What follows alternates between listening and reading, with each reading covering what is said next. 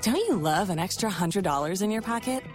Have a TurboTax expert file your taxes for you by March 31st to get $100 back instantly.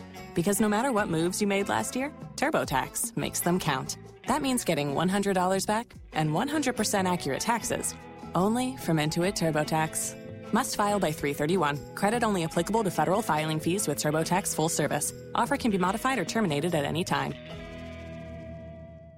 Hello there, welcome back to another episode of Decoding the Unknown. I, as always, am your host Simon. In today's episode, the Dyatlov Pass incident. What happens here? If you're new, our writer for this channel, Kel, I say our, it's some giant operation. My writer for this channel, Katie, writes me a script. I'm going to read it, and then afterwards, Jen, our wonderful video editor, adds some music and some images. If you're watching, if you're thinking images, Simon, what are you talking about? This is a podcast. Well, it's also available on YouTube, isn't it? So if you want to see the pictures that go along with today's episode, which aren't necessary, because of course, as always, I will paint a beautiful picture in your mind, head on over to YouTube and check it out. Look, before we get started, if you're watching this, make sure you give a thumbs up, make sure you're subscribed if you're listening as a podcast. Subscribe, leave a review, five stars, except maybe four, because you'd be like, why doesn't it get started sooner? That's not important. Let's just jump into today's episode.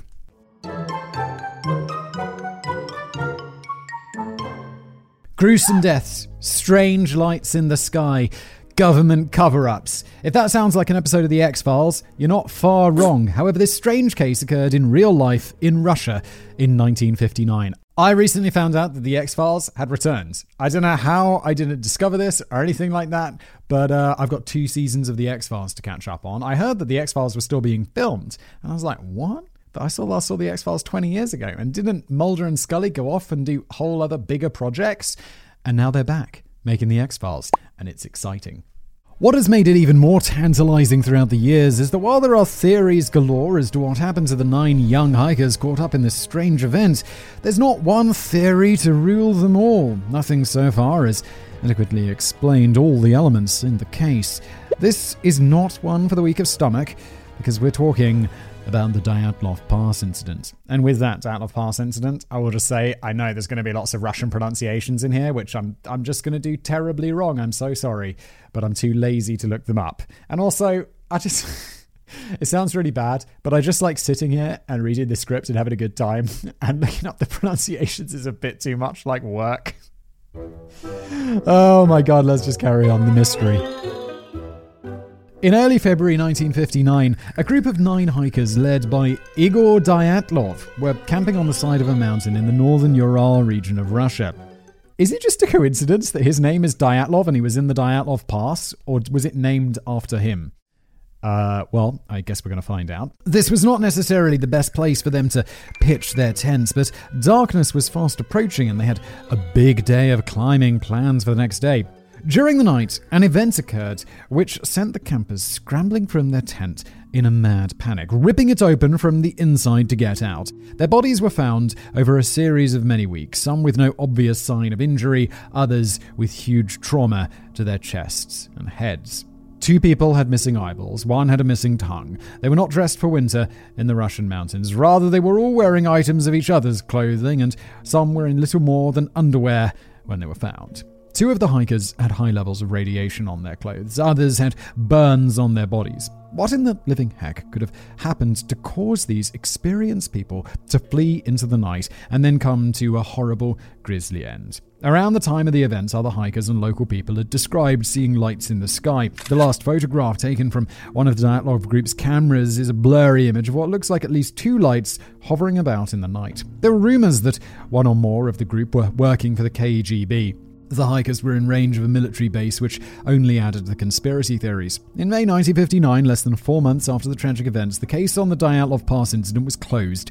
Blame was handed off to Igor Dyatlov for camping in a dangerous area, and the official explanation given to cover up the entire weird manners of death was this quote, it is concluded that the cause of their demise was overwhelming force, which the hikers were not able to overcome. that's not an explanation. That's just a statement of what happened. It's like, yeah, yeah, yeah, he was hit really hard. Yeah, but by who? Why? Again, come on. What? it's not. That's not. That's that. No. Uh, excuse me? Could you be a little more vague there, please? What kind of overwhelming force are we talking about? A natural one, like an avalanche, or a violent one, like an animal, or a human attack? Or maybe an extraterrestrial force, the flipping force from Star Wars? Also, calling it the Dyatlov Pass incident seems to tone down the whole thing a bit. An incident sounds fairly benign, or like a title from a Victorian detective story. How about the Dyatlov Pass mass killing event? Let's get into the details then here. A lot of them ain't pretty, but it's mainly because of the range of weird injuries that the hikers sustained that this case has kept the public's attention for the last six decades. I mean, I'm vaguely familiar with Dyatlov, so I, I worry that I'm going to spoil bits of it, but I mean, so trauma and stuff can be, you know, avalanche, animal attack, stuff like that. What really I don't think I've ever heard explained properly is why was there radiation on their clothes? Like high levels of radiation? That is super bizarre. The lights on the camera and stuff, and the KGB and the military base. I'm like, all right, yeah, maybe it was a military thing. Definitely wasn't aliens. no way, it wasn't the aliens. The history. On the 23rd of January 1959, a group of 10 people, 8 men and 2 women, set off for what they were expecting to be a challenging but rewarding hiking and skiing trip up the Ural Mountains. They had all completed many hikes and treks before and were all considered to be more than capable of finishing this expedition. In the time before cell phones and quick communication, they told friends and family they expected to arrive back at Vizheg, a very small town, by February the 12th and that was that. Nothing was expected to go wrong, and if it did, the party was large enough and contained at least one person with experience as a medic to be able to sort things out on their own. The people in what's become known as the Dyatlov group were as follows. Leader of the group, 23 year old Igor Dyatlov. It's kind of weird they have a leader. Like, if I, I, I often go hiking and camping with my friends, I don't know, five or six of us, we don't have a designated leader because we're not in the scouts. We're not 12. We're just like, what are we doing? We're going hiking. Are we going to have to make any complicated decisions which we need to defer to a leader on? No, we're going hiking. That's it. Simple. I will just point out that the Dyatlov Pass was so named after the spoiler alert tragic events that befell the party. It wasn't as though Igor Dyatlov said, Hey guys, let's go for a hike over in the Urals. I'll let you check out my pass. The Dyatlov Pass is located near, but not exactly in the area where the bodies were found. Dyatlov was studying radio engineering at UPI, the Ural Polytechnic Institute, as it was known at the time. Next, Yuri Doroshenko, a 21 year old radio engineering student. Dubinina, the youngest of the group at 20 years old, she was studying engineering and economics. Alexander Kolevatov, a 24 year old physics student, Zinaida Kolomogorov, a 22 year old radio engineering student who had hiked extensively with Dyatlov. This is, seems to be a group of very smart people. Yuri Krivonishenko, a 23 year old construction graduate who had been part of the crew to clean up after the 1957 Kyshtym nuclear disaster.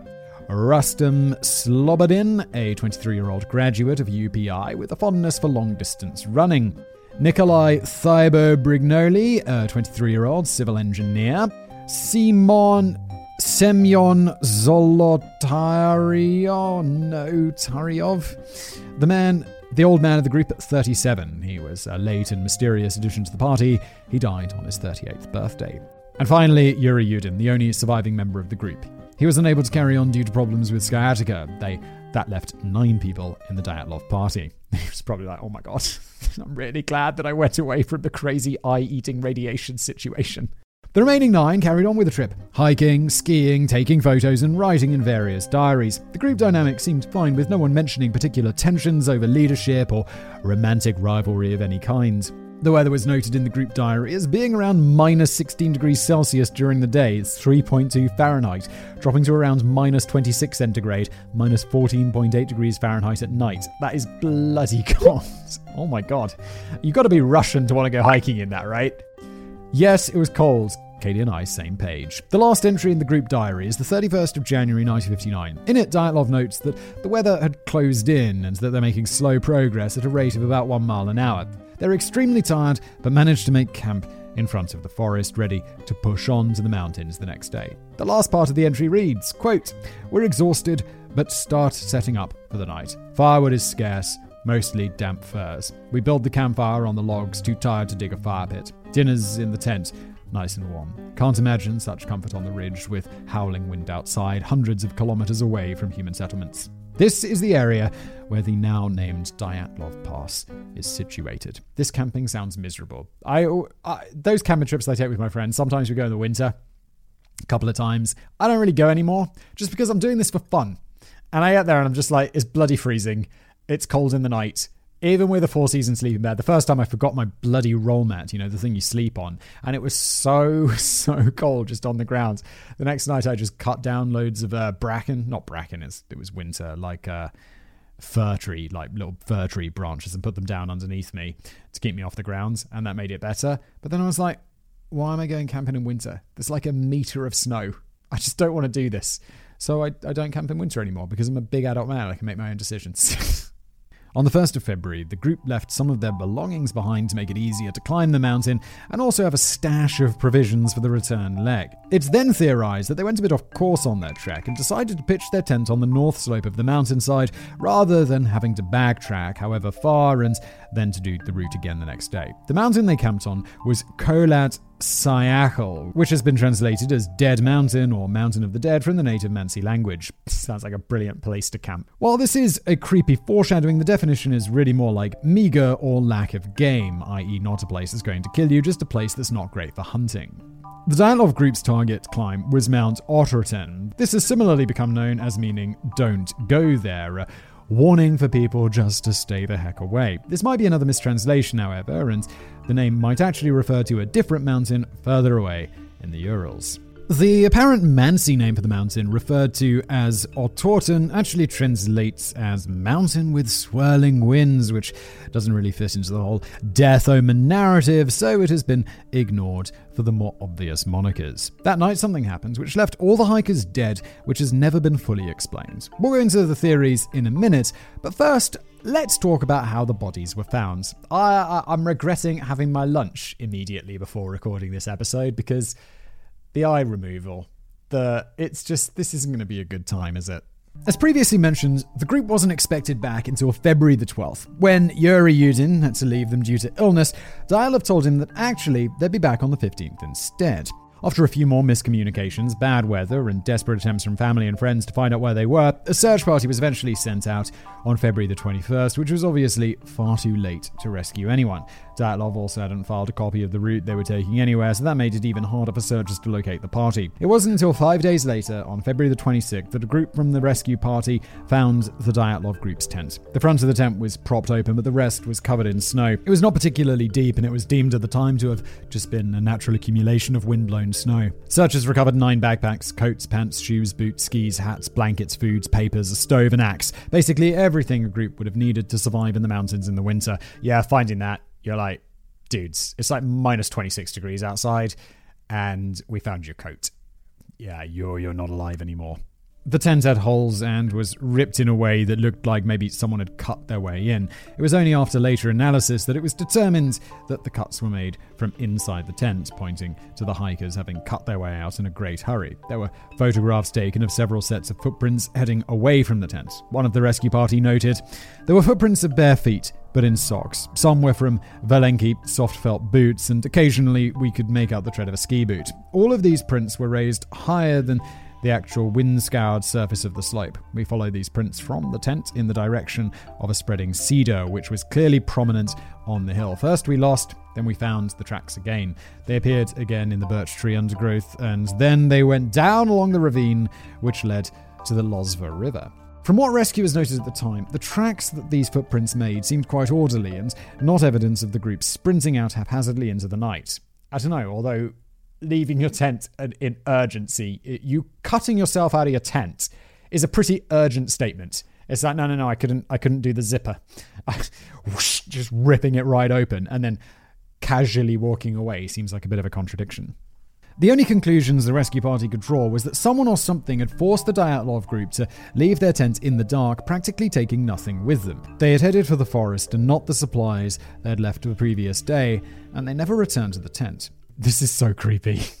The first bodies were found on February the 27th, almost a month after the actual event took place. Under the prominent cedar tree noted by the search party about a mile from the tent were Yuri Doroshenko and Yuri Krivonoshenko. It looked as if they had built a fire, but it hadn't been enough. They had practically no clothes on and burns to their feet. An investigation of the cedar tree found traces of human flesh several meters up, perhaps indicating that they had scrambled up the tree to get away from something. Doroshenko also had a burn on his head and foam on his cheek, possibly caused by pressure to his chest. Oh my god, this is. I don't. Rem- like, I'm familiar with the Dyatlov Pass incident. I think it's come up in videos that I've made before, but only very briefly. I had no idea about this being chased by something and the burns on the feet and the like climbing up the tree to escape. That is so intense. Krivonoshenko had apparently bitten off a piece of his own knuckle. Good lord. Yes, this gets a whole lot grimmer, so if you're already wrinkling your nose up, prepare yourself for a whole lot of grossness. oh, good. Yeah, I mean, to be fair, I do another podcast called The Casual Criminalist, which, uh, well, there's been beheadings on Greyhound buses and people eating hearts and children's serial killers, so, you know, my, my stomach has become a bit leathery having been through that traumatic experience of a podcast. So, but I mean, eating your own knuckle, pretty intense. Neither man was wearing shoes or a jacket. They were lying next to each other when found, as it looked as if one or both had been moved post mortem. Their cause of death was given as hypothermia. Later that same day, bodies of Zinaida Kolmogorova and Igor Dyatlov were discovered. Dyatlov was found a few hundred meters from the cedar tree, wearing ski pants, a shirt, and a sweater, but no hat and, again, no shoes. He had some minor facial injuries, but he had bruising on the knuckles of both hands, similar to what you might get if you're in a fist fight and you punch someone really hard. He also had injuries on both ankles. His skin was described in the report as bluish red. He was found lying with his head toward the tent, perhaps indicating that he was trying to climb back up the slope when he died. His watch had stopped at 5:31. Kolmogorova was found under 50 centimeters, that's 20 inches of snow, by a search dog.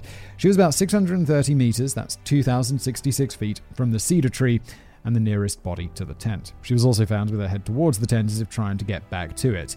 Of the first four bodies found, she was the best dressed, wearing several layers but still no shoes. This episode is so creepy that I'm like in my dark office. It's the middle of the day, but it's dark in here, and I'm looking around, being like, ah, oh, there's monsters. I don't like it. Oh. She had some facial and hand injuries similar to Dyatlov, and her skin was noted as being purple red. Further investigations also found a huge bruise on her side, like she'd been hit hard with a bat or a baton.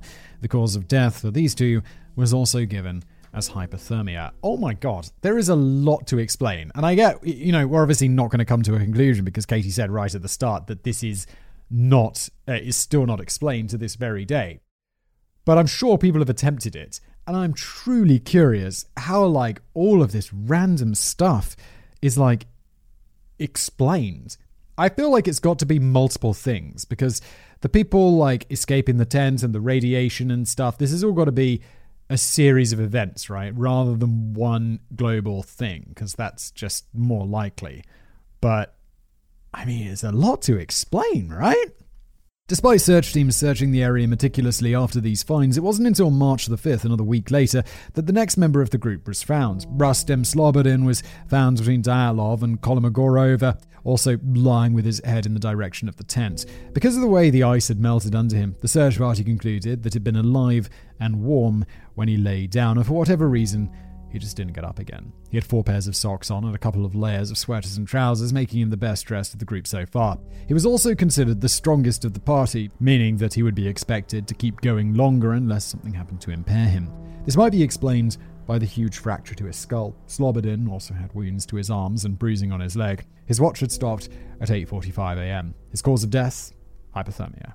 If you're wondering why it took the search party so long to find anybody, it's because they were basically completely blind. Any visible footprints stopped at a certain point, snow had fallen constantly, and the search didn't even start until weeks after the had died, so they were completely hidden from view. Yeah, that woman was like 50 centimeters of snow above her. A dog had to find her.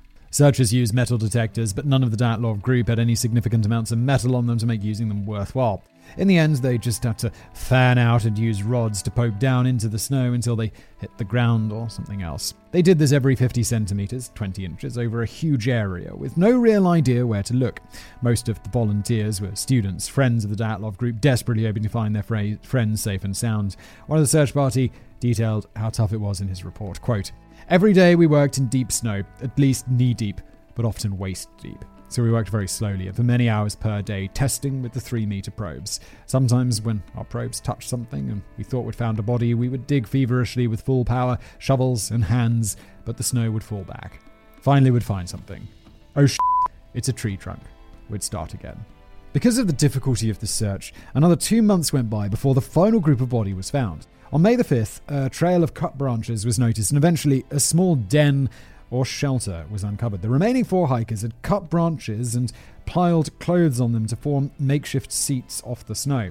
There were a few other items near the den, but the knife used to cut the branches was never found. About 20 meters, 66 feet on by a stream, they found the body of Ludmila Dubinina under about 4 meters of snow, that's 13 feet. She was also on her knees, upright against a rock with her head facing upstream. She had damage to her face with significant amounts of soft tissue missing. Her eyeballs were completely gone, as was her tongue. She had broken ribs on both sides of her chest. Her cause of death was given as hemorrhage following the chest fractures and internal bleeding.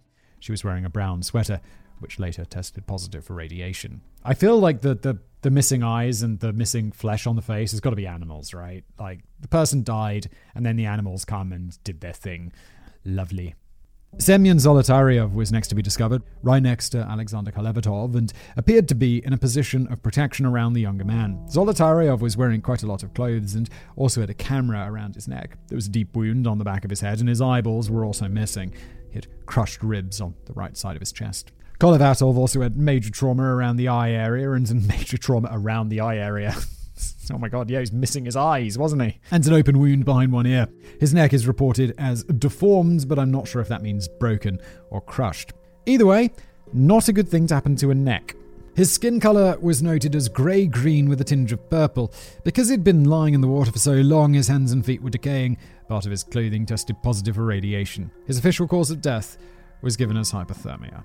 The final person in the group to be found was Nikolai Thibeaux Brignolle. Like Zolotaryov, he was quite well dressed and was wearing a pair of soft boots that the hikers put on when they were in the tent. He had suffered a massive temporal skull fracture and had also got an injury on one arm. For some reason, he was wearing two watches, one of which had stopped at 8.14 and the other which had stopped at 8.39.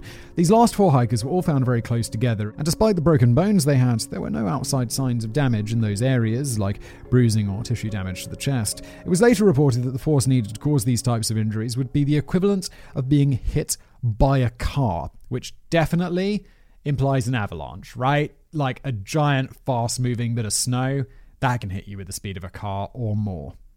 It's also of note that the last four autopsies seem to have been reported in far less detail than the previous five. Dubinina's tongue is just noted as missing and left at that, for example.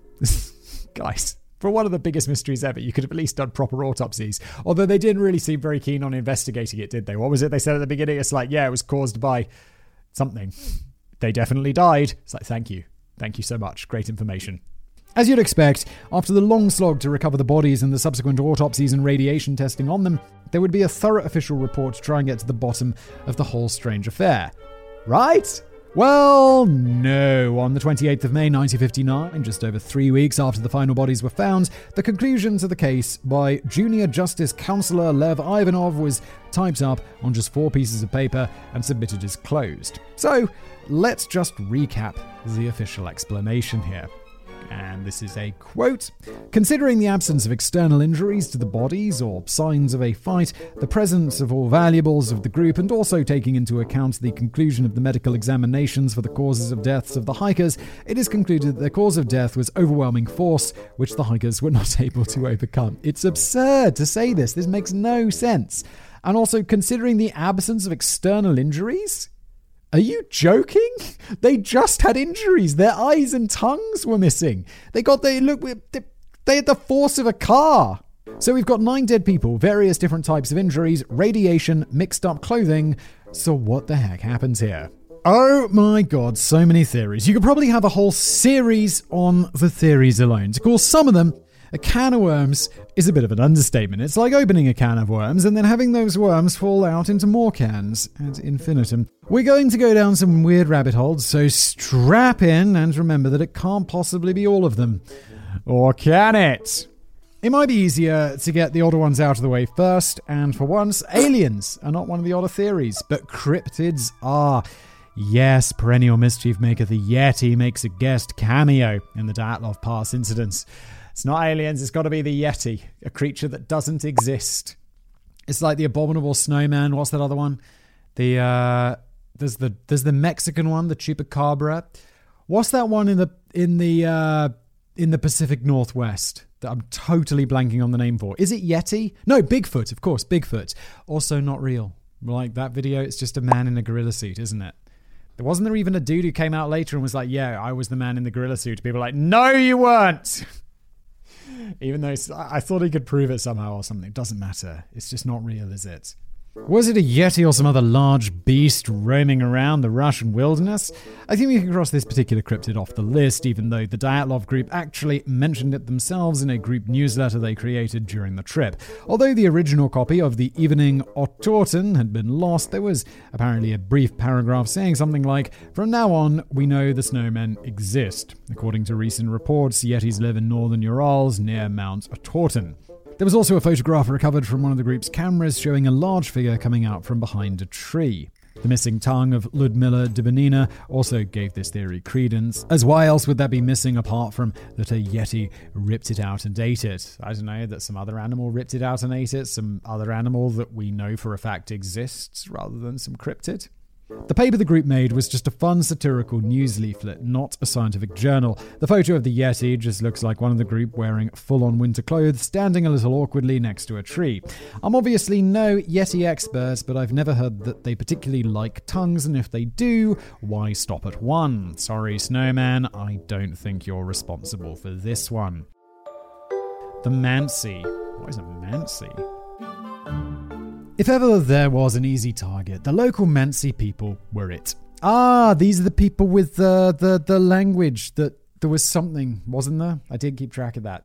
Sure, blame the indigenous locals and their unfamiliar religious practices for the horribly grisly end of nine young Russians. There's no evidence that the Mansi tribe were in any way involved in the Dyatlov group's deaths. The area the group were hiking in was not considered sacred or forbidden in any way, and it was not unusual for hiking groups to have perfectly cordial interactions with the Mansi.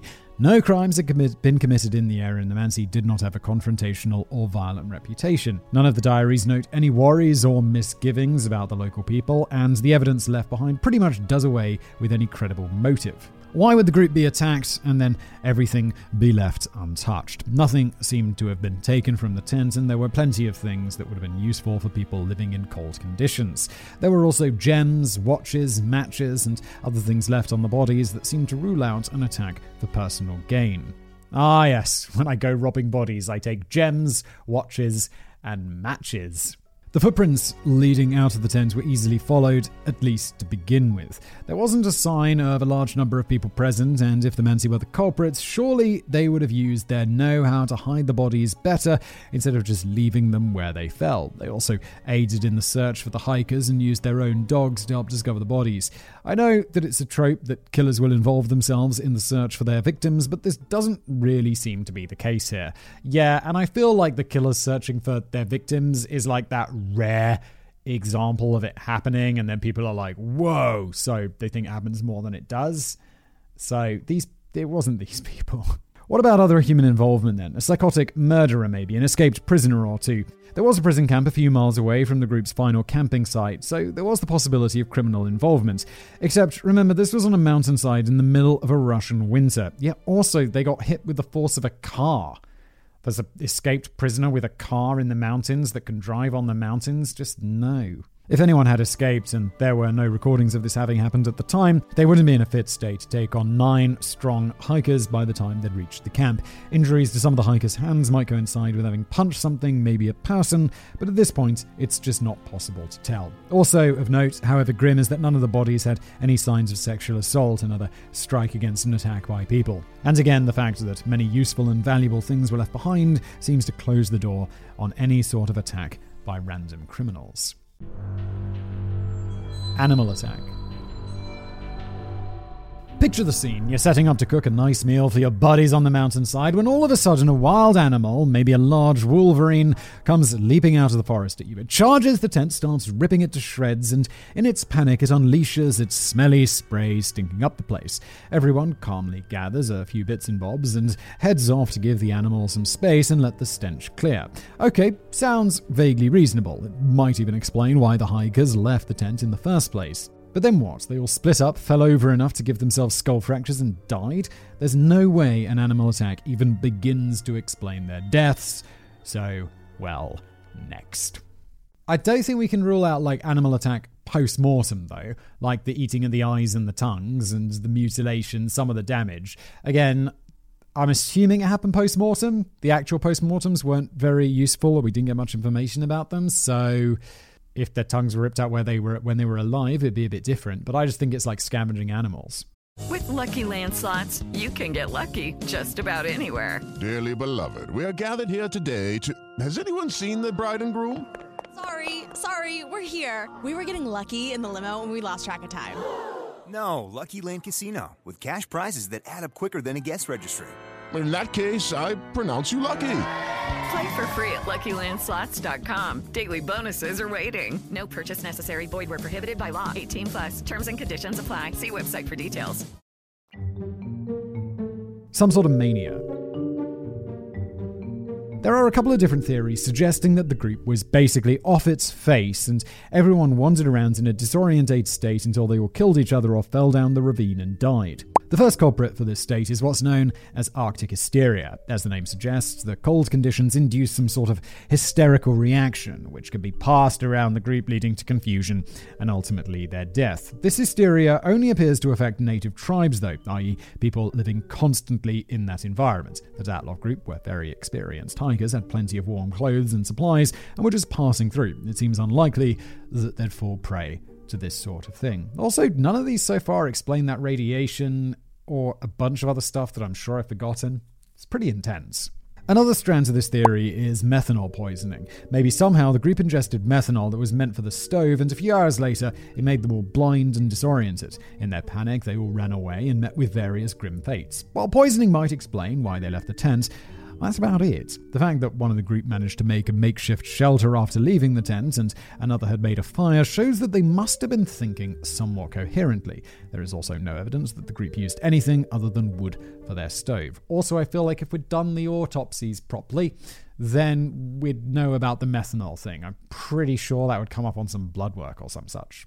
So, what about magic mushrooms, or shrooms, as they're irritatingly called? Could some or all of the group have knowingly or unknowingly taken some sort of hallucinogen and ended up throwing all of their clothes off? Or was it a person or persons unknown who were on a drug fueled killing spree and the Dyatlov group were in the wrong place at the wrong time? Now, it's not totally beyond the realm of possibility. In a book by Svetlana Oss called Don't Go There, she speculates that another indigenous tribe called the Khanty were under the influence of fly agaric mushrooms and had stalked and attacked the Dyatlov group, kicking Rustem Slobodin in the head and causing the chest injuries to the others by kicking or jumping on them. Ouch. The previously mentioned Yeti photo could instead be one of the group capturing evidence of someone following them, which might explain why they didn't camp in the forest as they were worried about this other tribe. While some things can be explained by this mushroom theory, it doesn't explain how other members of the group might have died or why nothing was taken. Don't forget about that radiation too. When the group was attacked by drug fueled loons or took the drugs themselves, it wouldn't have caused anybody to be radioactive. Yeah, none of this stuff would so far. The radiation's one of the biggest mystery ones. I'd feel like they were like physicists, right? They were radio engineers. Maybe at the university, like a couple of them would have been involved with like radiation somehow, and their coats had been contaminated prior to going hiking, because I can't see how you're going to get irradiated out in the wilderness. Right? And can they date when that radiation started? Probably not.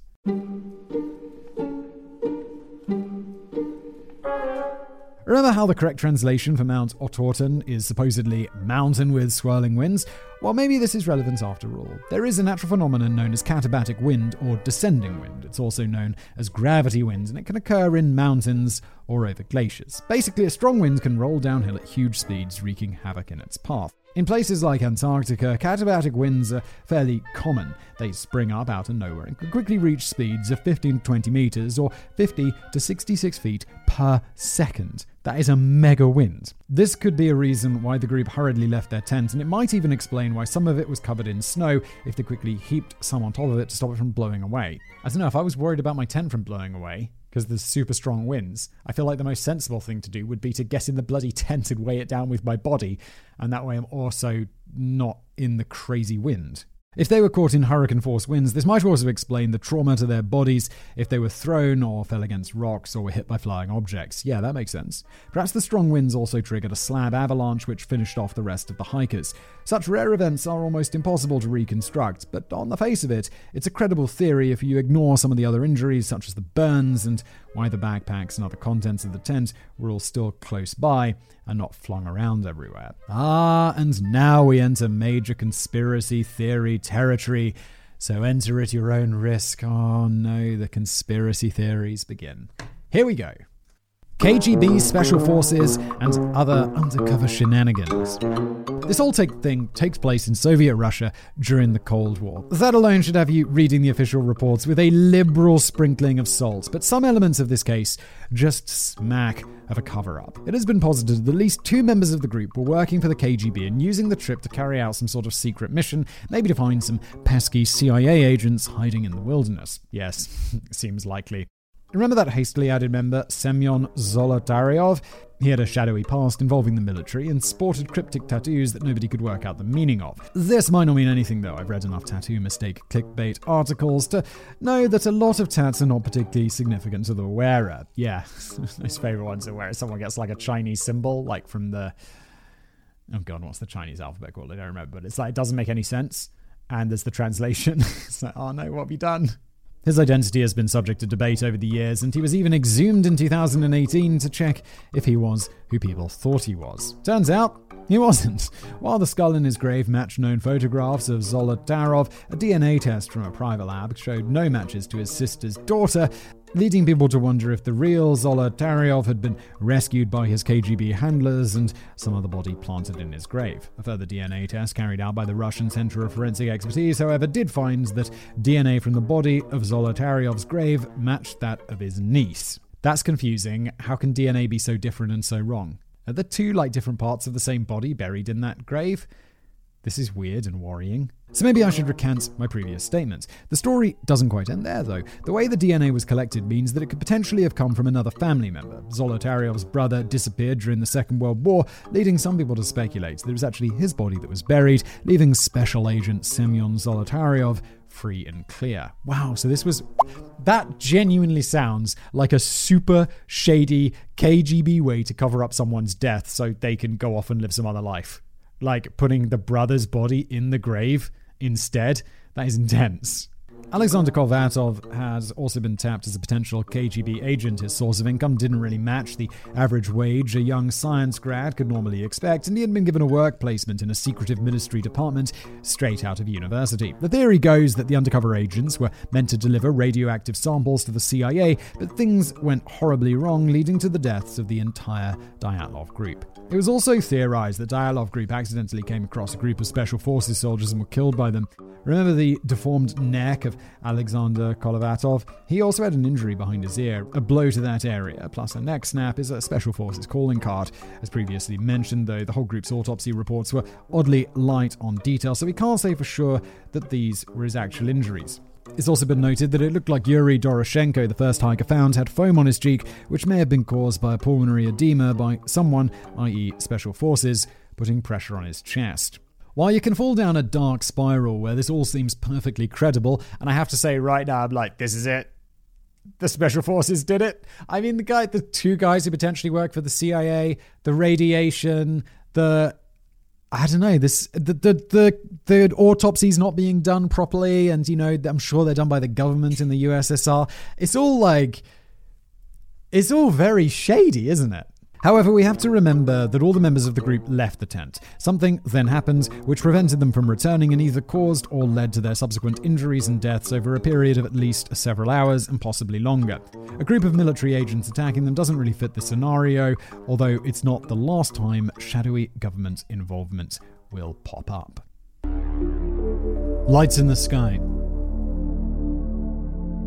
Okay, so was it our extraterrestrial friends paying a visit? Ah, always a familiar one when it comes to the conspiracy theories. Strange lights had appeared in the sky in the area with other hiking groups in other parts of the mountains, confirming their appearance around the time of the Dyatlov group's deaths. The Mansi tribe had drawings of orbs in the sky, and thanks to the launch of Sputnik in 1957, interest in all things spacey and UFO-y were at quite high point. There was also an intriguing photo, the last on the roll taken by one of the groups, showing at least two blurry lights. This theory states that weird lights were appearing in the sky. The group left the tent in a huge rush to capture photographic evidence, and then whatever happens, happens. Ah, they were in a huge rush.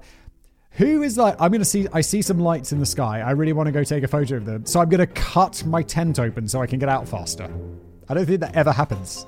You'll just be like, oh, I missed the lights in the sky, didn't I? That's a shame. And at least my tent isn't ruined. Were they attacked by an alien craft? There were trees in the forest that were burned at the tops, maybe by some sort of precision heat seeking ray. Some of the hikers sustained burns, a strange injury, on a snowy mountainside. And the lead investigator, Lev Ivanov, was actually told to remove all mention of unidentified flying objects from his report. In his later years, he said, quote, when EP Maslennikov and I examined the scene in May. We found that some young pine trees at the edge of the forest had burn marks, but those marks did not have a concentric form or some other pattern. There was no epicenter. This once again confirmed that heated beams of a strong but completely unknown, at least to us, energy were directing their firepower towards specific objects, in this case, people acting selectively. I'm not thinking it's aliens, I'm thinking, wasn't there a weird secret military base nearby? I mean, directed energy weapons are a thing, right? They use those. Powerful lasers. I mean, I know this was the 1950s, but secret military bases. So, if even the lead investigator was convinced these lights had something to do with it, what other explanations could there be for them? It might be worth pointing out here that while the photo of the blurry lights fits with this theory well, other people have said that the photo was not the last to be taken by the group, but rather the first to be taken in the lab when the photos were being developed. The shutter was half open, meaning that to remove the film, the technician had to take a photo to advance the film and open the camera. The blurry lights were therefore just some lights in the lab. That's a disappointingly boring explanation, though, so let's stick with the UFO lights one. yes, like the conspiracy theorists have done for the last 60 years, I'm sure. Anyway, back to what else might have caused the lights. There is a phenomenon called ball lightning, which is, funnily enough, a ball of lightning. It's pretty rare, but can last for several seconds and can even move around quite near to the ground. One theory is that atmospheric conditions caused ball lightning to appear near the Dyatlov group's tent. They all pegged it outside and waited for it to pass, but it didn't, and several people fell victim to close proximity electrocution by lightning strike. The victims by the cedar tree did have burns and injuries that could be explained by a lightning strike. The lightning strikes could also have created an explosion in the ravine, accounting for the blunt force trauma that the group in the den suffered. So, is this it? A plausible, if statistically rare explanation? Well, it's not really possible to say definitively, as there are too many other threads to too many other theories. The radiation found on two of the victims is still perplexing, as is the time frame, with the hikers dying over a period of hours, if not a day or more. And there is one other theory that links to the lights in the sky, and that's rocket launchers. Does anybody smell a nuclear test launch gone wrong? A subsequent government cover up? I absolutely didn't. And I'm thinking, okay, radiation, there's a lot of trauma that burns, okay. But then the whole area would be hugely radioactive. It's not like two people's coats or whatever it was. Or was it two of the people?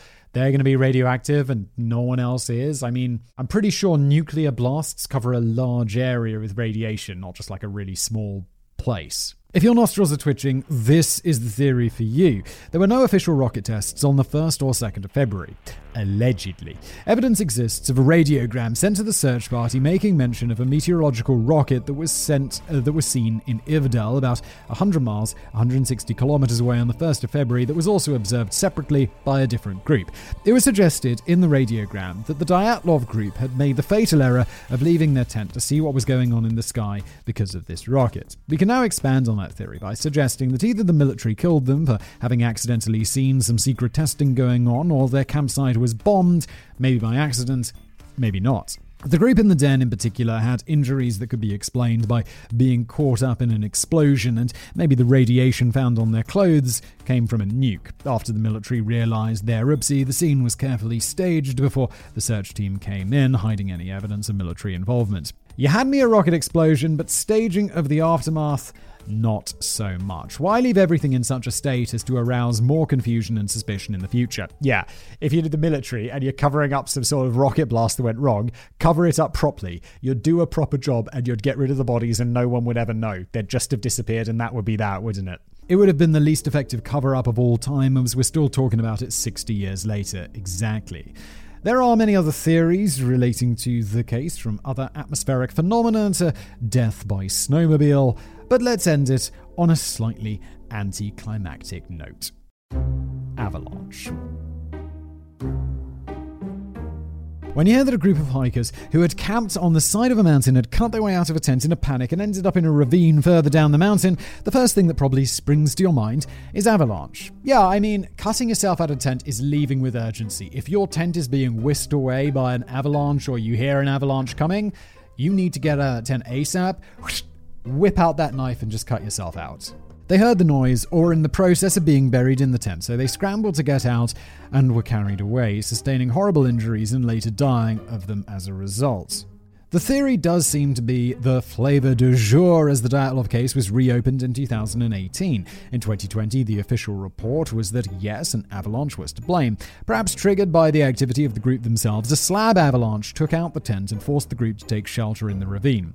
From there, they failed to survive their injuries and the freezing conditions and eventually all died. This is a neat theory. It also has a lot of holes. Why were the frozen footprints the search party found so orderly if the group were fleeing for their lives? Why was there a flashlight found on top of the snow by the tent and not buried under it? Was it left there accidentally by the government agency stagers after they moved the tent to make it look like the hikers had just picked a really bad place to pitch it? How unlucky was it that this happened in an otherwise non avalanche prone area? Although we keep referring to the mountainside, the slope the hikers on was not actually that steep, so how deadly could a local avalanche be? How do you account for the burns on some of the victims? How, out a group of nine very experienced hikers, could not even one person escape the avalanche or make it back to campsite? Why didn't Ivanov mention the possibility of an avalanche in his closing report instead of leaving it so vague? Loose ends. If you've been wondering about the mixed up clothing and the fact that some people were found with not much on, there there are, yeah, various theories about it. Sure, friends let friends borrow a pair of woolly socks or a spare sweater now and then, but every single member of the group was sporting at least one item from someone else. One explanation is that they were suffering from hypothermia, and a contradictory side effect of freezing to death is that you start to feel very hot, and it's not unusual to find people who have removed their clothes in very inclement conditions. Yeah, I've heard of this. It sounds so crazy, but apparently it's true. Like you get so cold and then you're like, oh my god, it's so hot, and then you take off your clothes and die sooner. If you're ever freezing to death, don't suddenly think that you're really hot. You're not. Leave your clothes on. It's also probably because some of the group died significantly earlier than others. The two men found under the cedar are largely agreed upon to have been the first to die, with surviving members of the group moving them to a more respectful position before pillaging their clothes in order to keep themselves alive. As other members died, their clothes were taken by the remaining hikers and so on. The group of four that were found last had time to dig out a makeshift den and use branches to create something to sit on off the snow, so whatever occurred did not kill everyone instantaneously. Now, come on. You didn't think I was going to forget about those missing eyes and tongues, did you? No, I mean, I definitely didn't, and I assume we're going to address it. It's wild animals eating after the body. Right? I mean, what else could it be? While being very creepy and weird, it's maybe not that difficult to explain. The bodies had missing eyes. Ludmila Dubinina and possible KGB agent for all the good it did him, Semyon Zolotaryov, were found right by a stream. They also weren't found until months after the incident happened, which is long enough time to be in contact with running water. The bodies were noted as decaying when they were found, so it's pretty likely that any soft tissue would be rotting away, and eyeballs would be either fair game for the local fauna, or maybe they just rotted and fell out by themselves. Yeah, I mean, they are sort of the a big liquidy, soft part of your body, which is probably going to decompose fast, right?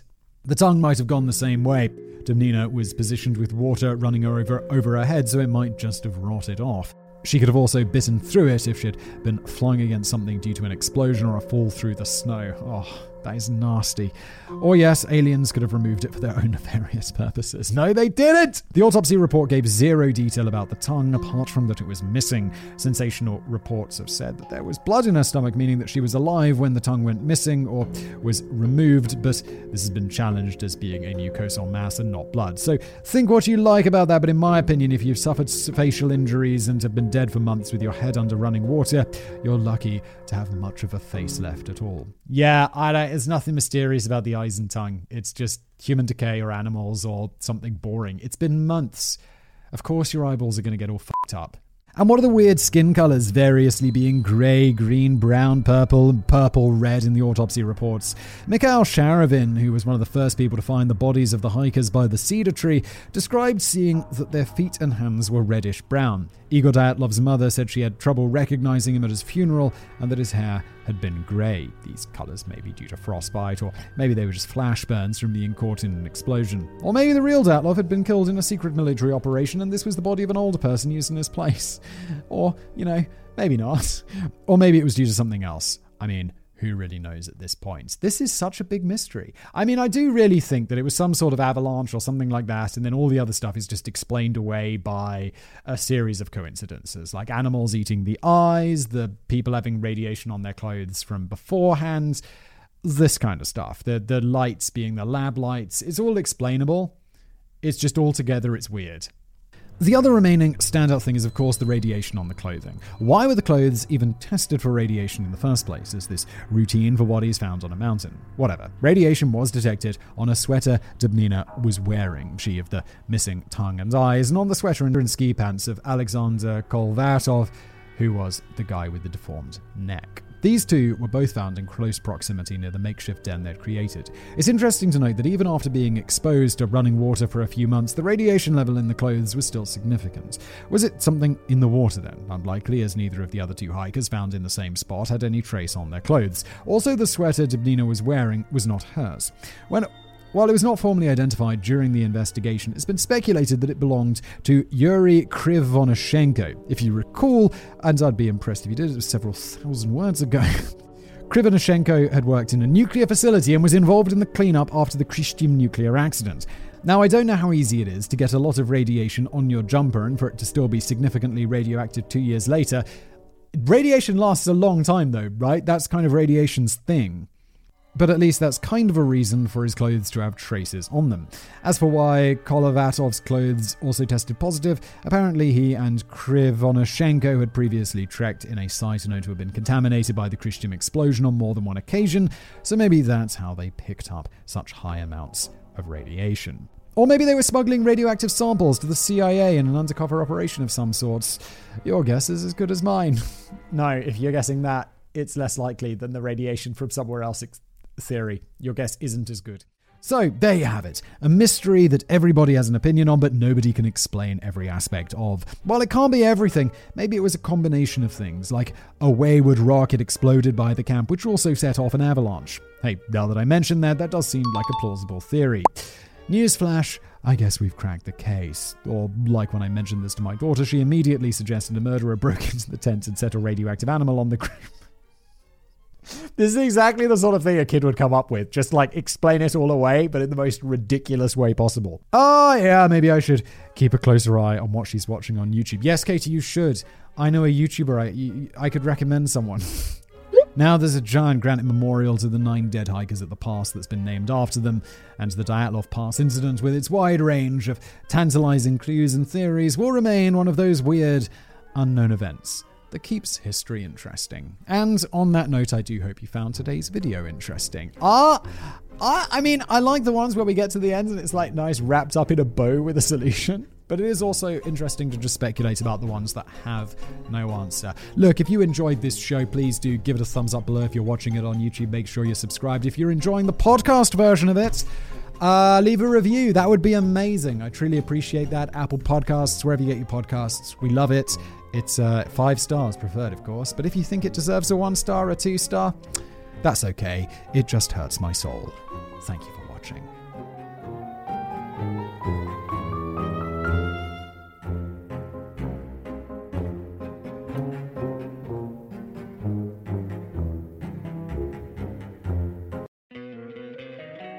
Don't you love an extra $100 in your pocket? Have a TurboTax expert file your taxes for you by March 31st to get $100 back instantly.